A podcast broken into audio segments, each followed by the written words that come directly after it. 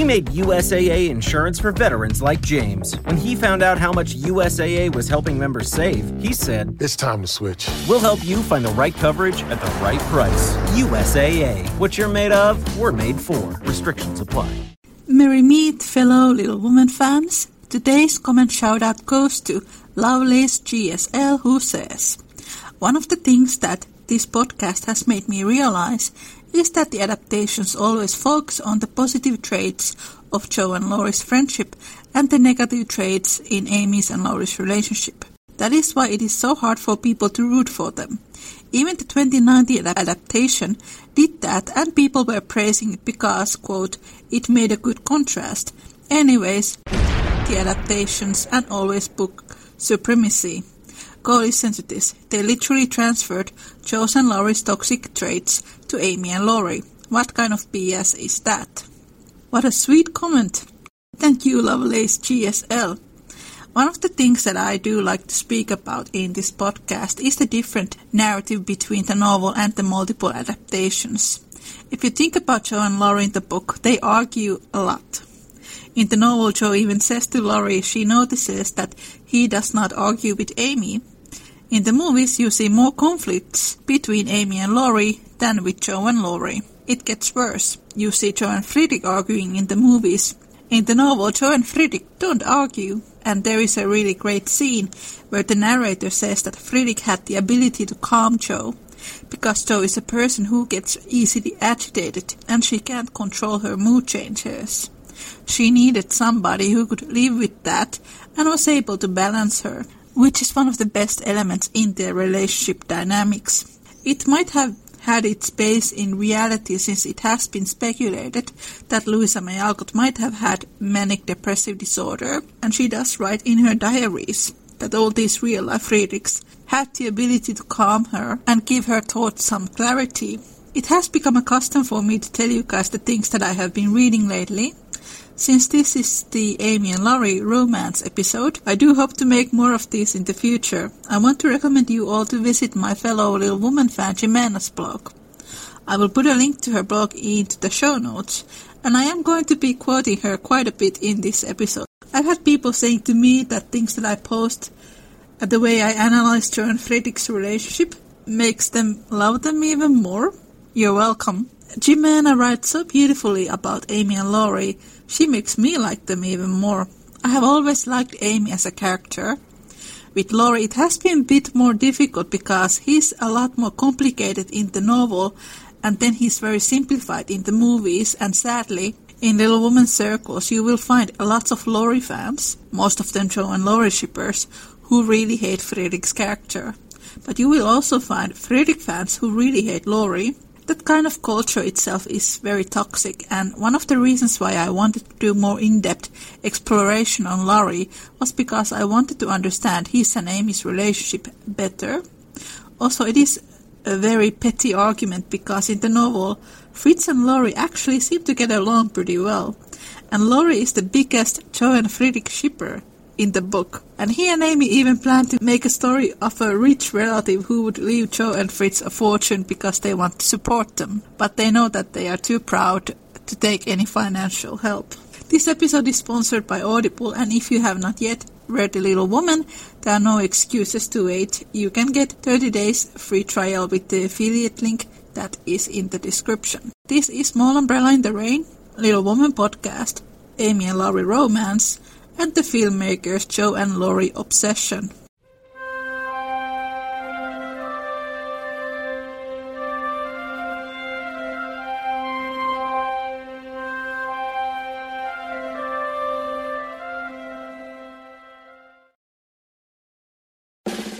We made USAA insurance to help you save. Take advantage of discounts when you cover your home and your ride.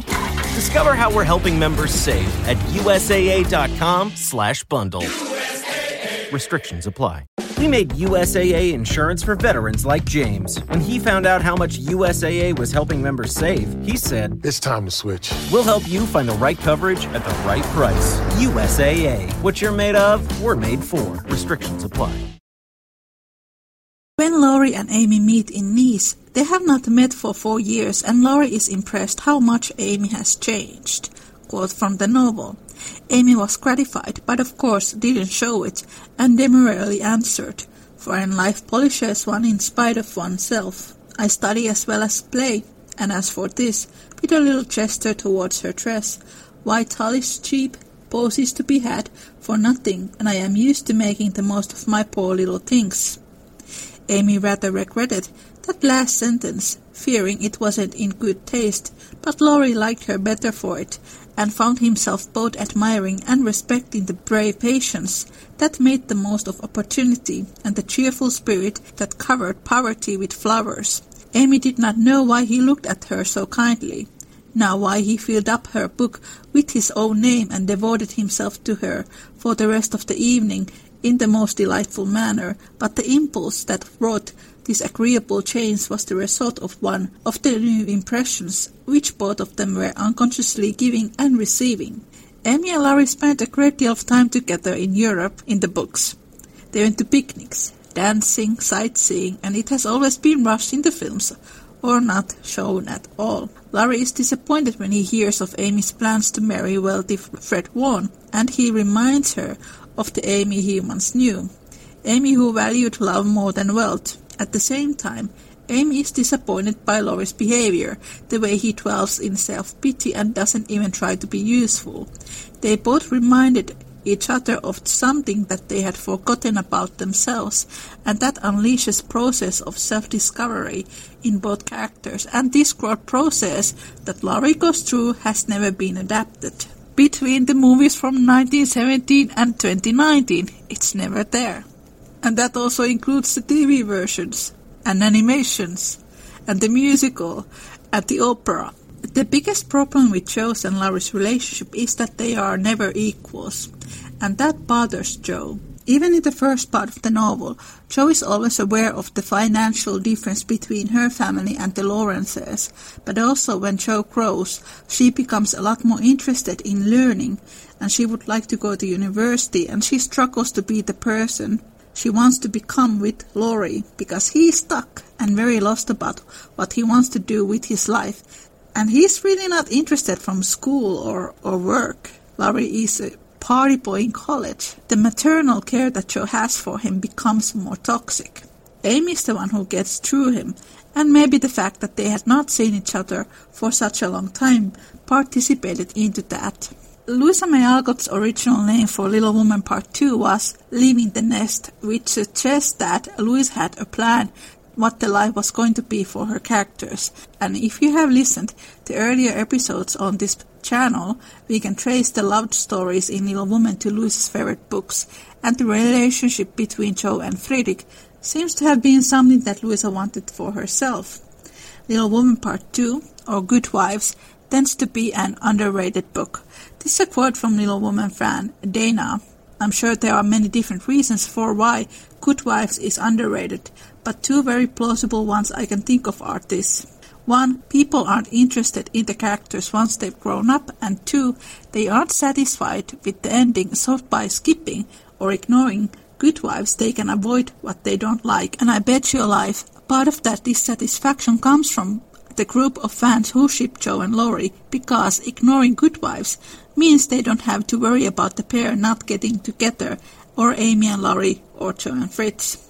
The name Good Wives, I believe, was something that Louise's publisher in Britain came up, and that is the name that part two has been sold in Europe. I tend to use Good Wives in this podcast because I am used to it. I know it can confuse some people. I personally always thought that Good Husbands would have been a better name or Good Matches, but I suppose that was too modern. But I do like the name that Louisa had come up with, Leaving the Nest. Here are some quotes from Canon fans. Jo and Laurie shippers want to believe Laurie accepted Jo for who she was and he didn't care for high society. That's a lie. He loved his rich life and Jo's crippling drove him crazy. A good part of this is that they focus so much on the hypothetical happily ever after instead of seeing what the happily ever after would look like. When Amy and Laurie are in Nice, the role that Amy takes it is traditionally seen as more masculine. She is stern but not provocative. The adult Amy is quite a catch. She is worldly and uses all the right words. She even gives Laurie good advice how he could win Jo's love, or at least gain her respect. But most of all, Amy wants Laurie to shape up his act for his own sake. At the same time, Laurie reminds Amy, isn't love better option than money? Amy's lecture proves how much deliberately Laurie was feeding his heartache out of spite. She was right to lecture him, and only one who got through him. Also to be noted, Fred wanted to marry Amy despite of her being poor, but because Amy was a true lady and Fred genuinely liked her. Yet the reason why Amy wanted to marry him was that she could take care of her family. In her heart, she knew that it was wrong for both Fred and her, and Laurie reminded Amy to examine her own heart. After leaving Nice, Laurie went back to his grandfather. The relationship between two has improved a great deal since he first moved to live with him, but now it is even better because of the internal change that has started to happen inside Laurie. Quote, when he looked about him for another and less intractable damsel to immortalize in melody, memory produced one with the most obliging readiness. This phantom wore many faces, but it always had golden hair, was enveloped in a diaphanous cloud and floated airily before his mind's eye in a pleasing chaos of roses, peacocks, white ponies, and blue ribbons. He did not give the complacent rate any name, but he took her for his heroine and grew quite fond of her. As well he might, for he gifted her with every gift and grace under the sun, and escorted her unscathed through trials which would have annihilated any mortal woman. Laurie goes to Vienna to compose, but as being said, it does not go that well, and it is easier for Laurie to give up the idea of Jo being the lead of his great operetta than giving up the idea of himself as a romantic hero. Now the phantom that looks like Amy has become part of Laurie's fantasy projection, but this time Laurie himself breaks this bubble. He comes to the conclusion that he does not possess the genius. He goes through the same process that Amy did. He has talent, but he lacks vision. Largely thanks to Amy's candidness, Laurie grows a great deal during this winter. One way of reading Laurie's time in Vienna is to see it as a rite of becoming independent. He comes to the conclusion that he needs a real, earnest job, which he had never wanted to do before, and that is when Laurie goes to work for his grandfather. Hundred Years of Little Women adaptations, not once have they included Laurie's growth process and his time in Vienna which is pretty unbelievable when you think about it. Freddy's character tells probably more about his creator than any other character in Little Woman. We can even see Laurie and Fritz as different aspects of Louisa, or Jo. Laurie is the masculine energy of youth and Fritz is the academia and the major emotional intelligence. Differences between Jo and Laurie rise when they are called to conform. From the start, Jo is represented as a strong-minded person with high-level intellectual curiosity, whereas Laurie takes education for granted. He goes to college to fulfill his grandfather's dream and partially Jo's dream as well, but not his own dreams. Once again, this is not a character flaw. He is just a different type of person. From a very young age, Jo has high work ethics and she has been raised on a very politically aware household. Value of work and social justice are things that Laurie is not that much interested, which can be easily explained with his background, but we never see that in film and TV adaptations, and they have never really shown Jo's and Laurie's differences because his character arc is never there his flaws are downplayed, and Amy suffers from the opposite reductionism. Because we never see Laurie's pranks and the proposal dialogue is always changed, we never see how much later Laurie matures compared to the sisters. Jo is looking for love and acceptance and validation for her unique sense of individualism.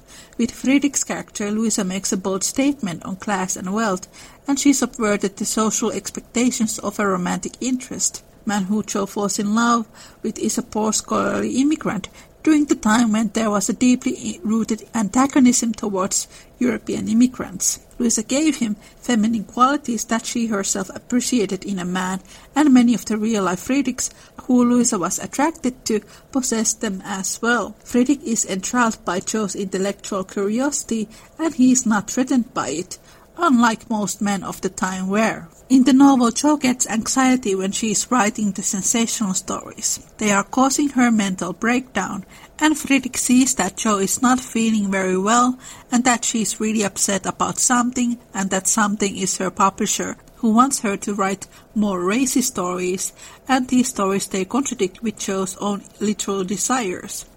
And she calls her sensational stories trash. So when Fredrik sees that Jo is upset, he says that he believes that sensational stories corrupt the person's soul, and the book Jo does not argue with Fritz because he is saying what Jo has been thinking all along. And then Fredrik encourages Jo to study character and gives her books, and she begins to write to please herself, not the editor. Scriptwriters such as Greta Gerwig and Heidi Thomas have both complained about Fredrik trying to stop Jo from writing, which makes you wonder what is the book that they have read. I was never a huge supporter of Gerwig's version, but after reading more and more of her racist statements on Fredrik's character and that she believed that Laurie is, quote, Jo's first feminist ally and that he wants, quote, her to grow up, I don't know what to think. When Laurie proposed to Jo, he wanted Jo to be his nanny and said she never needs to write again and Laurie wants the immature party on that relationship and Louisa loved Germany. She was a Germanophile and studied German. Also the scene in the earlier script where Jo wanted to punch Amy after Amy and Laurie got engaged. It is so off and uncharacteristic. I don't think Gerwig wanted to do justice for Amy because if she wanted to do so, she wouldn't have included Jo wanting Laurie back which does not happen in the book. This is a quote from Jimena. In your podcast with your friend, one of you said how Laurie never does any work for Amy. That's something that bothered me even before uh, reading the book. We get that Amy said no to Fred because she didn't love him, but there's never a moment when Laurie proves that he really loves Amy and that he is completely over Jo, and we never see him better himself. And another thing is that he never ever apologizes sincerely to her. Book Laurie did bad things to Amy, but in the movie he's even worse. He stood her up. He arrived drunk and insulted her and embarrassed her in front of everyone. The next day he arrives drunk to the painting studio and acts as if he hadn't done anything wrong, and yet all he has to do is smile, and Amy forgave him. Book Amy doesn't take shit from Laurie. That's why she's not afraid of telling him the truth as it is, and it actually had an impact on him. But here Amy is weak. The fact that she is in love with him allows him to treat her like crap. The garden scene actually works for me because it's Amy telling him that he needs to stop that. That just because she loves him doesn't mean he gets to do whatever he wants. But then again, he doesn't work to prove her that he honestly loves her. So that strength that she has showed at the garden goes away in the next scene. Adding into the letter, the scene with the editor is also troublesome. When Mr. Dashwood asked her, why didn't she marry the neighbor, Jo responds, because the sister married him. It implies that Amy got to him first, like it was a competition, and it only fuels the thought that Amy stole him from Jo. By the way, as if Laurie has no will or reasoning capacity to choose his own wife. Jo should have answered, because she didn't love him. There's actually an article that says that Greta's movie proves that the marriages in Little Women are not romantic. And that just goes against everything. Louisa wanted to portray marriages based on love. People saying that this version proves why Amy and Laurie are well suited is kind of confusing. It actually raises more concerns about Laurie's feelings and adds Jo's regret.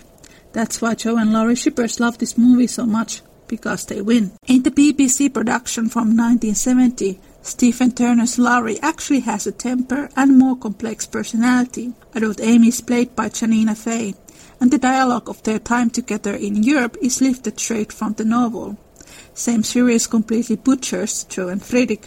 Why it is so difficult to find an adaptation that would treat both couples with respect? Janina Faye also plays the child Amy, and every time when an adult woman plays a 12-year-old Amy, the arguments between Jo and Amy appear more as catfights, and not arguments between a 12-year-old little sister and a 15-year-old big sister. This series, it is the only version where I have seen Jo and Laurie arguing, but it also doesn't show Jo questioning Laurie's actions, which is something that happens when Jo was a teen, but it does not happen anymore when Jo is an adult. In the 1978 series, Richard Gilliland plays the part of Laurie. He does not look at all like the book Laurie, but his personality is closer to the book Laurie than any of the film Lauries. He has a temper, insecurities, and the series shows tricky relationship he has with his grandfather. Susan Dey's Jo is the most feminine Jo in the history of Jo's. She is extremely submissive around Laurie.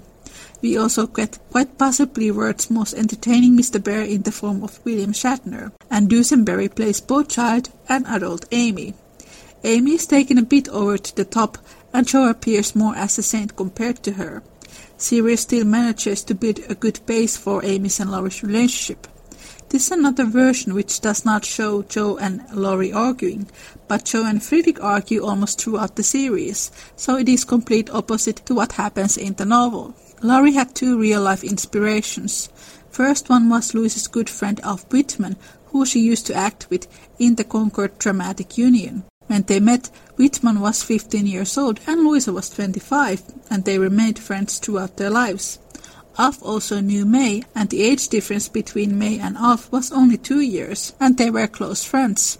Based on the letter exchange between the two, they both seemed to have rather carefree personalities, same way as Amy and Laurie. Second inspiration for Laurie was a young man called Ladislas Wisniewski. Louisa met Ladislas in Switzerland, where she was working as a companion to a wealthy woman called Anna Weld. Louisa was in her thirties at the time. The age difference between Louisa and Ladislas was a bit over ten years. Louisa gave him a nickname Laddie. Laddie was a military man from Poland and an inspiring pianist. There is a very little information about Laddie. He has been described to be a flirtatious prankster, and he was romancing Louisa, but it would seem that Louisa's feelings towards him were maternal. She was a bit confused about him. Some time later, May also met Laddie in Europe, and he showed her around. Neither Louisa or May married Laddie or Alf.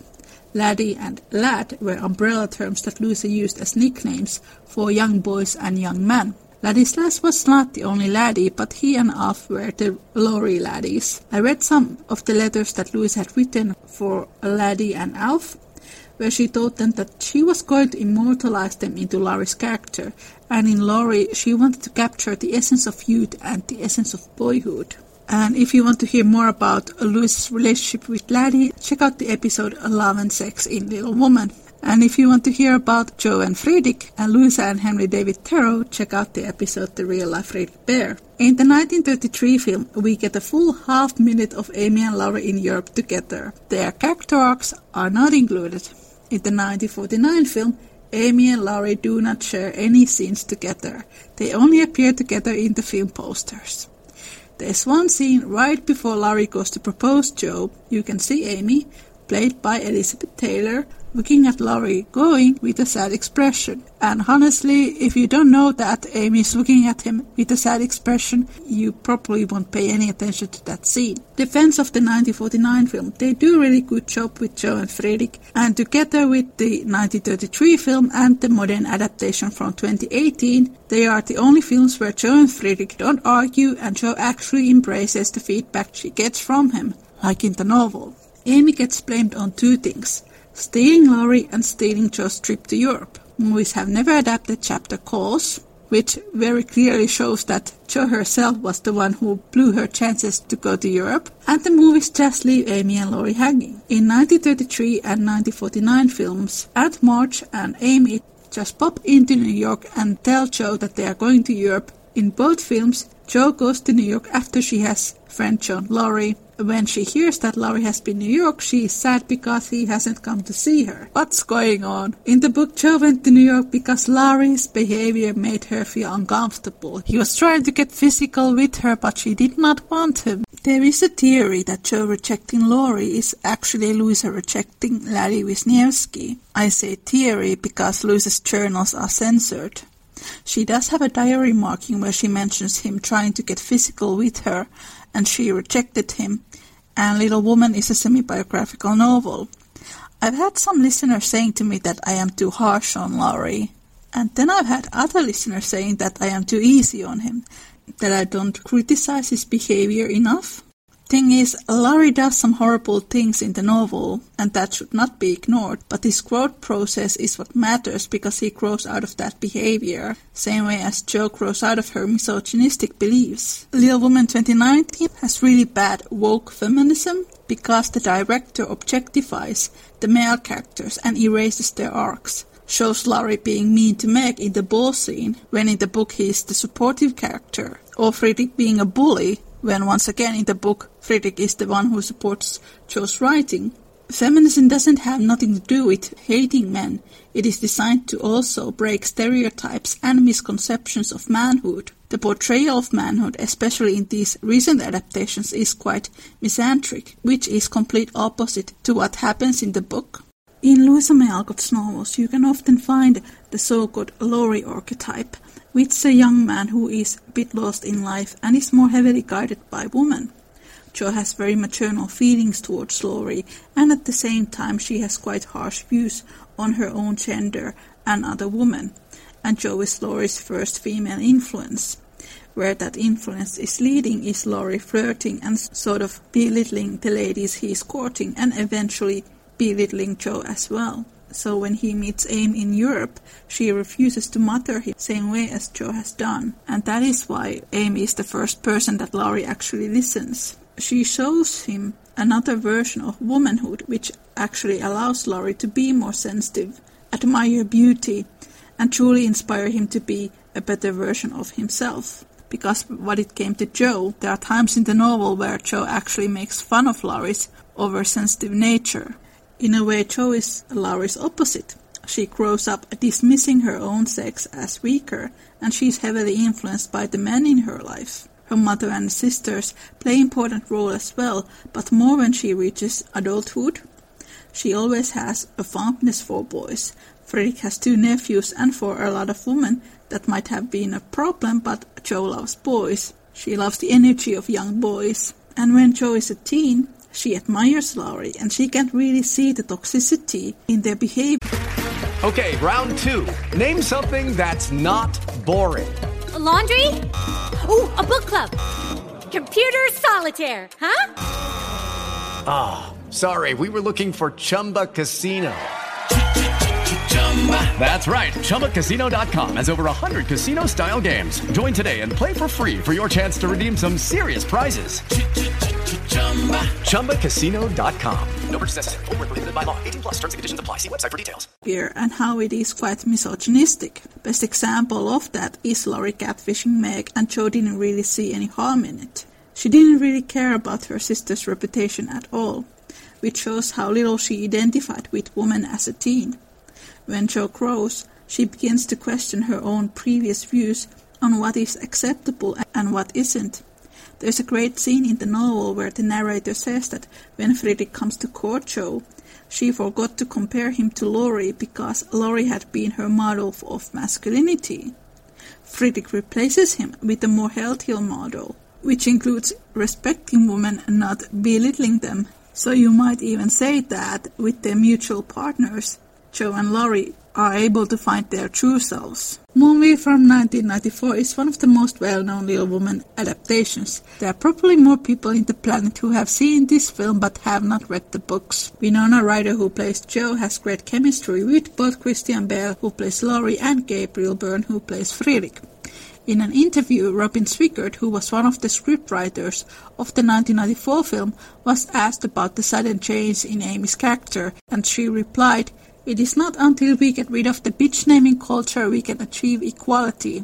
I do agree with this statement, and I know movies always have time restrictions, but the 1994 film does not do many favors for Amy's character, because once again Amy's character arc and Laurie's character arc are completely missing. The film heavily idolizes Jo and romanticizes Jo and Laurie. When Laurie proposes, he kisses Jo, and some people call this as a triple kiss. But in the novel, Jo and Laurie don't kiss, and Jo is actually really annoyed that he is interested in her, which is why she travels to New York. 1994 Laurie doesn't have a temper, so when Winona Ryder's Jo says they would kill each other if they would marry, it is hard to believe that because he doesn't have a temper. Exact same happens in Greta Gerwig's film. Laurie doesn't have a temper. Dialogue of the proposal is completely different than in the book. In the 1994 film, In the proposal scene, Laurie has taken a job from his grandfather from London so that he and Jo could move there. The book Laurie is not at all interested from having a job, and the main reason he is proposing Jo is that Jo could keep telling him what to do with his life. In the book it was Friedrich who had taken a job from another state so that he could provide a home and a future for Jo. This part is missing from every single film version. Do I sound mad? I am mad. It's not in the 1994 film, it's not in the 2017 series, it's not in the 2019 film. And these people say that they have read the book. In the 1994 film, there is a scene where Laurie promises to kiss Amy when she is grown up because Beth is ill and Amy, who is 13 at the time, is afraid that she is going to die as well. There are people who like this scene and believe that it actually foreshadows Amy and Laurie romance. Then there are people who think that it is creepy because Christian Bale is, quote, so old and he promises to kiss 13 year old Kirsten Dunst. Christian Bale was 19 when he played Laurie, and an interesting but not but not very relevant fact at the time he was dating Samantha Mathis, who played the adult Amy in the movie. If he would actually kiss young Amy, then I would be worried. But people really need to learn to understand the context, since nothing physical happens between them. I read that Kirsten actually had a crush on Christian Bale, so maybe she would not have minded if he had actually kissed her. Scene where Laurie says he has always meant to marry a March girl has made many to believe that Amy is some kind of a second prize, but he doesn't say anything like that in the books. In the 1994 film, Jo writes to Laurie after Beth's death and asks him to come back to Concord. Jo does not do this in the book. In a way, the same happens in the 2019 book. Because Laurie doesn't have a character arc, it gives an impression that he only moves on from Jo to Amy. The structure of the book that Niles ordered was Bildungsroman. Bildungsroman is a literary genre which originates from Germany and it has its focus on the psychological and moral growth of the protagonist from youth to adulthood. Louisa was more than familiar with this genre because Louisa's third book, Goethe's Wilhelm Meister's Apprenticeship, was the start of it. Therefore, Little Woman is a story of identity with romantic subplots. Louisa was advocate for girls marrying for love and not for money and not marrying too young. All March sisters are over 21 when they get married. This, of course, seems a very young age for us nowadays, but in the 19th century that was actually very unusual, and most girls married when they were 16 or 17. It seems that Louisa planned both Jo and Frederick and Amy and Laurie to end up together already when she was a teenager, because they echo Louisa's own ideas of romance and what it should be like. Amy knows that she wants to marry a rich man. Laurie is wealthy, and Jo wants to keep Laurie in the family as her brother. And May, Louisa's sister also knew both real-life Lauries. References to Germany already begin in the first chapter of Little Woman, which foreshadows arrival of a German character. In fact, March trilogy is constantly favorable towards German culture. Louisa was frustrated by the little girls who were obsessed with the idea of Jo marrying Laurie. Laurie perfectly captures the 19th century male ideal, but in modern standards, Friedrich is more feminist and progressive. He is respectful towards Jo, supports female education, is abolitionist, hardworking, and loves Jo unconditionally. The resentment that Friedrich's character received in the 19th century and still today from some sad people seems to stem out from xenophobia. In the 19th century, German immigrants were widely discriminated. This is a quote from Christine Doyle's essay, German Literature and Culture in Little Woman. I have quoted this before, but it really captures Louisa's views on romantic love and finding a suitable partner. Quote, the cultural level suggested by Friedrich's profession and more specifically by his knowledge of Goethe also helps to validate the connection between Friedrich and Jo. Teenage Louise had scribbled a quote from her copy of Margaret Fuller's Woman in the 19th Century regarding Wilhelm Meister's female connections. Quote, as Meister grows in life and advances in wisdom, he becomes acquainted with women of more and more character. Rising from Mariana to Natalia, who expresses the Minerva side of things, I am actually currently reading Wilhelm Meister and I am going to make an in-depth essay about it in the third season of this podcast. Bassett represents Jo's transference of affection from Laurie to Friedrich through her own growth and advancement in terms of character. Laurie is the fascination of her youth, who will always be regarded with affection, but Friedrich has more character. Laurie is always a boy to Jo, but Friedrich is a man. He possesses charm and culture. Friedrich, as we see, is cultured, but also steady and well-grounded. He speaks both to her down-to-earth practicality and to her imagination. The similar transference can be seen in Laurie as well, in the way he moves on from Jo to Amy. Laurie has to go through a personal transformation first before he can truly love another person The fact that Louisa was very fascinated by this transference from a very young age is interesting because this transference not only happens in Little Woman, but it is a narrative pattern that she repeats in her other writings as well. Laurie in the books is described to have an androgynous and effeminate looks. Jo is also androgynous, but she has sharper features. Jo in the books is never sexually attracted to Laurie, which makes it pretty crazy that so many adaptations have hired Jo's and Laurie's who have sexual chemistry. What Jo is attracted to is Laurie's masculine energy, and that in their childhood plays she doesn't need to be a girl. Features that are traditionally seen more feminine that Laurie has, like his sensitivity, bring out Jo's nurturing side, something that came naturally to her. In New York, when Jo meets Fritz, she's really attracted to him and his masculine looks. He is more built like a Viking. Gender fluidity continues in the sequels. In Little Man, it is once again referred how Jo prefers more, quote, manly boys.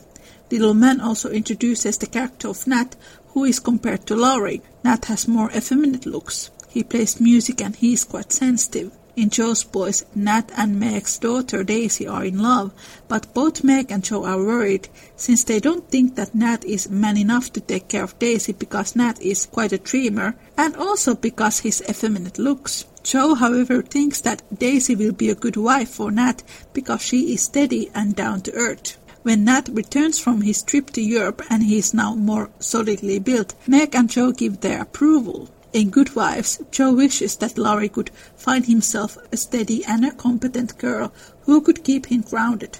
Sounds familiar.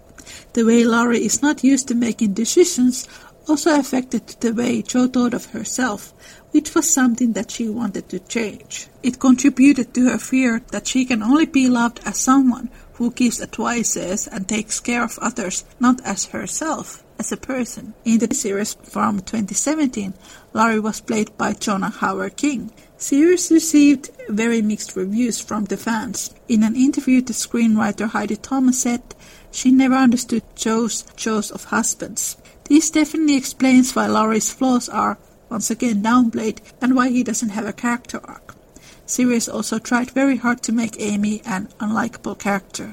Bhaer, who for once looks like he jumped straight out from the book pages, gets very little screen time. Both Jo and Frederick and Amy and Laurie relationships are left underdeveloped. I greatly enjoyed Florence Pugh's performance as Amy. Film built Amy and Laurie's romance quite nicely, but once again, Laurie's character arc was entirely missing.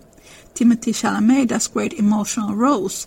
He could have pulled off Laurie's character with its full complexity. In Little Woman 2019 Film Guide, Gerwig said that Jo and Laurie could be a great couple if they wanted to be. Louisa May Alcott wrote her journal about Ladislas Wisniewski the words, couldn't be. I don't think she can be more clear than that. Only way that Jo and Laurie would have end up together is if Louisa had ended up together with Ladislas, but that never happened because he was too immature for her. It is very strange that Greta Gerwig said that Laurie wants Jo to step into the world of adulthood.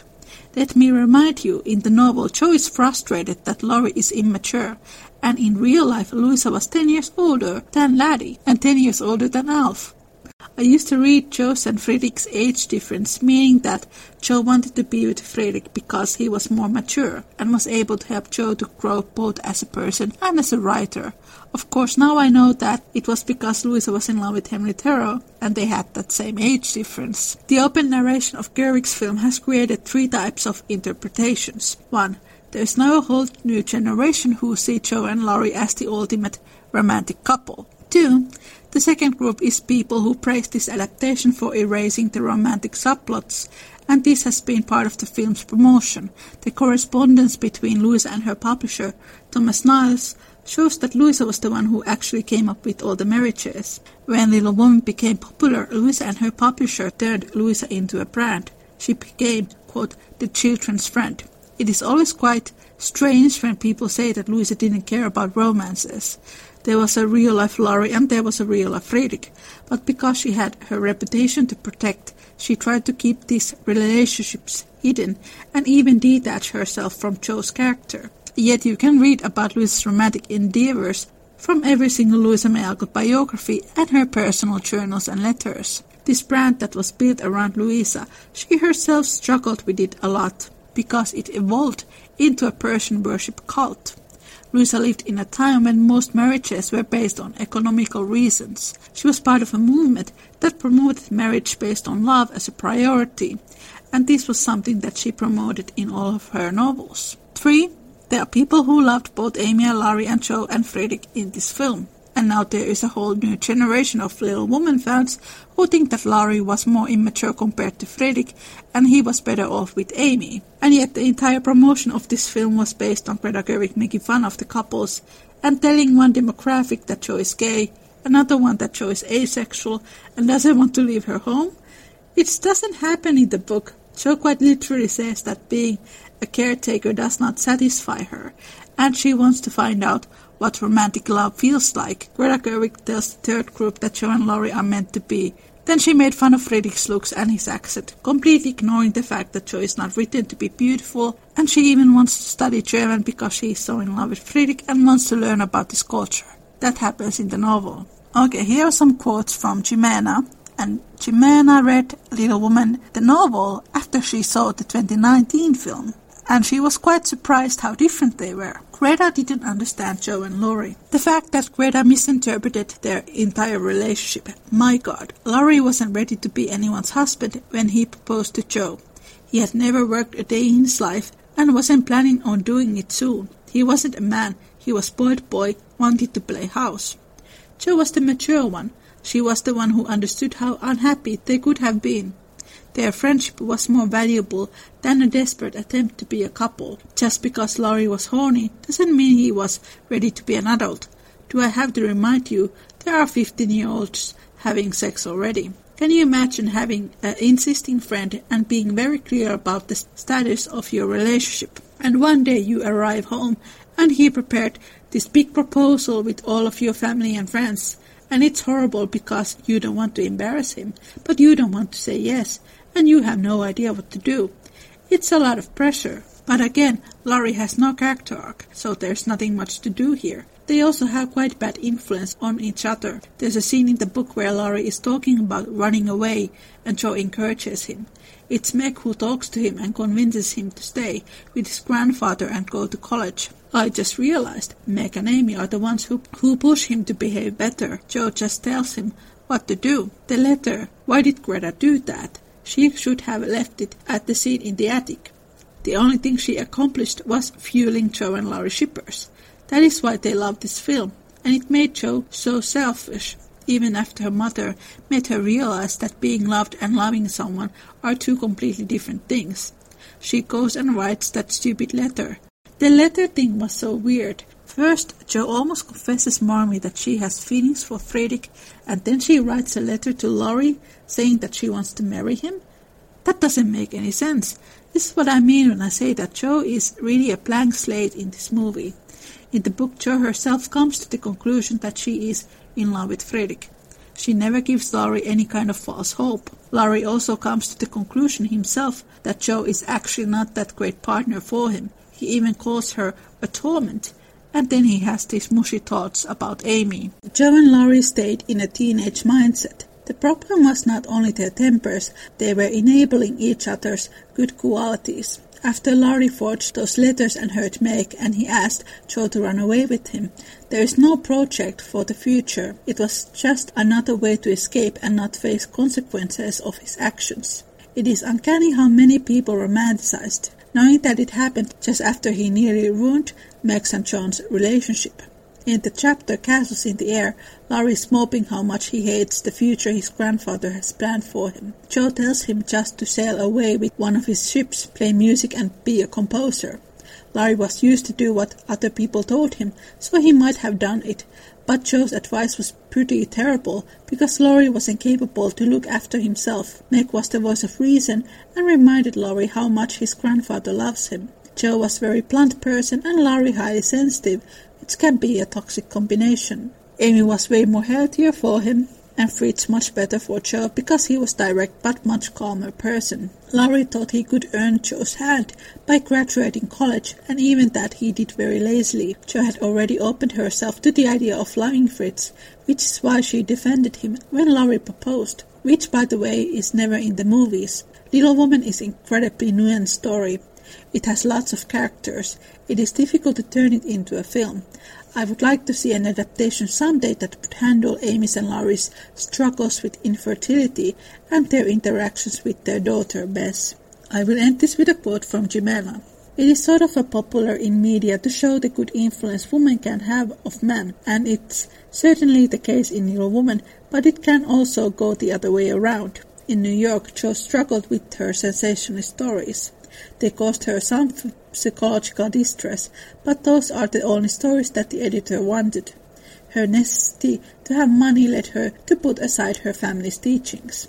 In chapter 34, Friend, Bhaer sees some of those stories, not knowing some of them were written by Jo, and he criticizes them for spreading bad morals, and even if Jo tries to defend them, saying that they are just stories and that they are popular, she agrees. And Bhaer has an amazing reply. There is demand for whiskey, but I think you and I do not care to sell it. If the respectable people knew what harm they did, they would not feel that the living was honest. His answer reminded me of critic Horacio Villalobos here in Mexico. Whenever someone defends a TV show, movie, play, book, whatever, just for being popular, he would say, cocaine is super popular, that doesn't mean it's good. So Bhaer basically reminded her of her conscience that Jo has put on the side in order to earn money. An ocean away, something similar happens between Amy and Laurie. People always point out the good influence that Amy had on Laurie, and rightfully so. Amy scolds him, tells him the truth as it is, and she inspires him to become a better person, to stop wasting his time and be a productive member of society. However, that influence goes both ways. When Amy and Laurie met in Nice, she had already decided to marry Fred Vaughn, despite the fact that she didn't really love him. She's determined to give herself and her family a better life, and Fred's money can do that. Painting won't do it, and Jo at this point was still selling stories for 20 US dollar each, so not a lot of options. She knows it's mercenary and that the family won't like it, but she feels it is her duty. In Valrosa, Amy confesses her plan to Laurie, and he calls on her for not remembering her mother's teaching. I understand. Queens of society can't get on without money, so you mean to make good match and start in that way. Quite right and proper, as the word goes, but it sounds odd from the lips of one of your mother's girls. Amy defends her resolution, but Laurie's words clearly had an impact on her, as much as her words had an impact on him. While they are apart, Fred returns and Amy is unable to accept his proposal. She knew better now. In a way, just like Fritz to Jo, Laurie made Amy remember her conscience and her values. Nobody else tried to stop Amy from accepting a proposal and get into loveless marriage. Everyone around her just saw it as a good match, not caring if, if there was love in there or not. I would even say that without that wake-up call from Laurie, Amy could have gone through the marriage and paid the consequences. She is an American with very non-traditional ideas about women entering into an English family. I think she would have been quite lonely. In a way, Amy Fred parallels with Jo and Laurie in the sense that both sisters have these incredible opportunities to marry very wealthy men. However, both were doomed to be loveless marriages, and neither Amy or Jo wanted that they would have lived in a golden cage. So yeah, Amy did lots of good on Laurie, but he also helped her, and Fritz did the same for Jo. Thank you, Jimena, for letting me to read your quotes, and thank you for listening. Take care and make good choices. Bye. With Lucky Land slots, you can get lucky just about anywhere. Dearly beloved, we are gathered here today to. Has anyone seen the bride and groom? Sorry, sorry, we're here. We were getting lucky in the limo and we lost track of time. No, Lucky Land Casino, with cash prizes that add up quicker than a guest registry. In that case, I pronounce you lucky. Play for free at LuckyLandSlots.com. Daily bonuses are waiting. No purchase necessary. Void where prohibited by law. 18 plus. Terms and conditions apply. See website for details.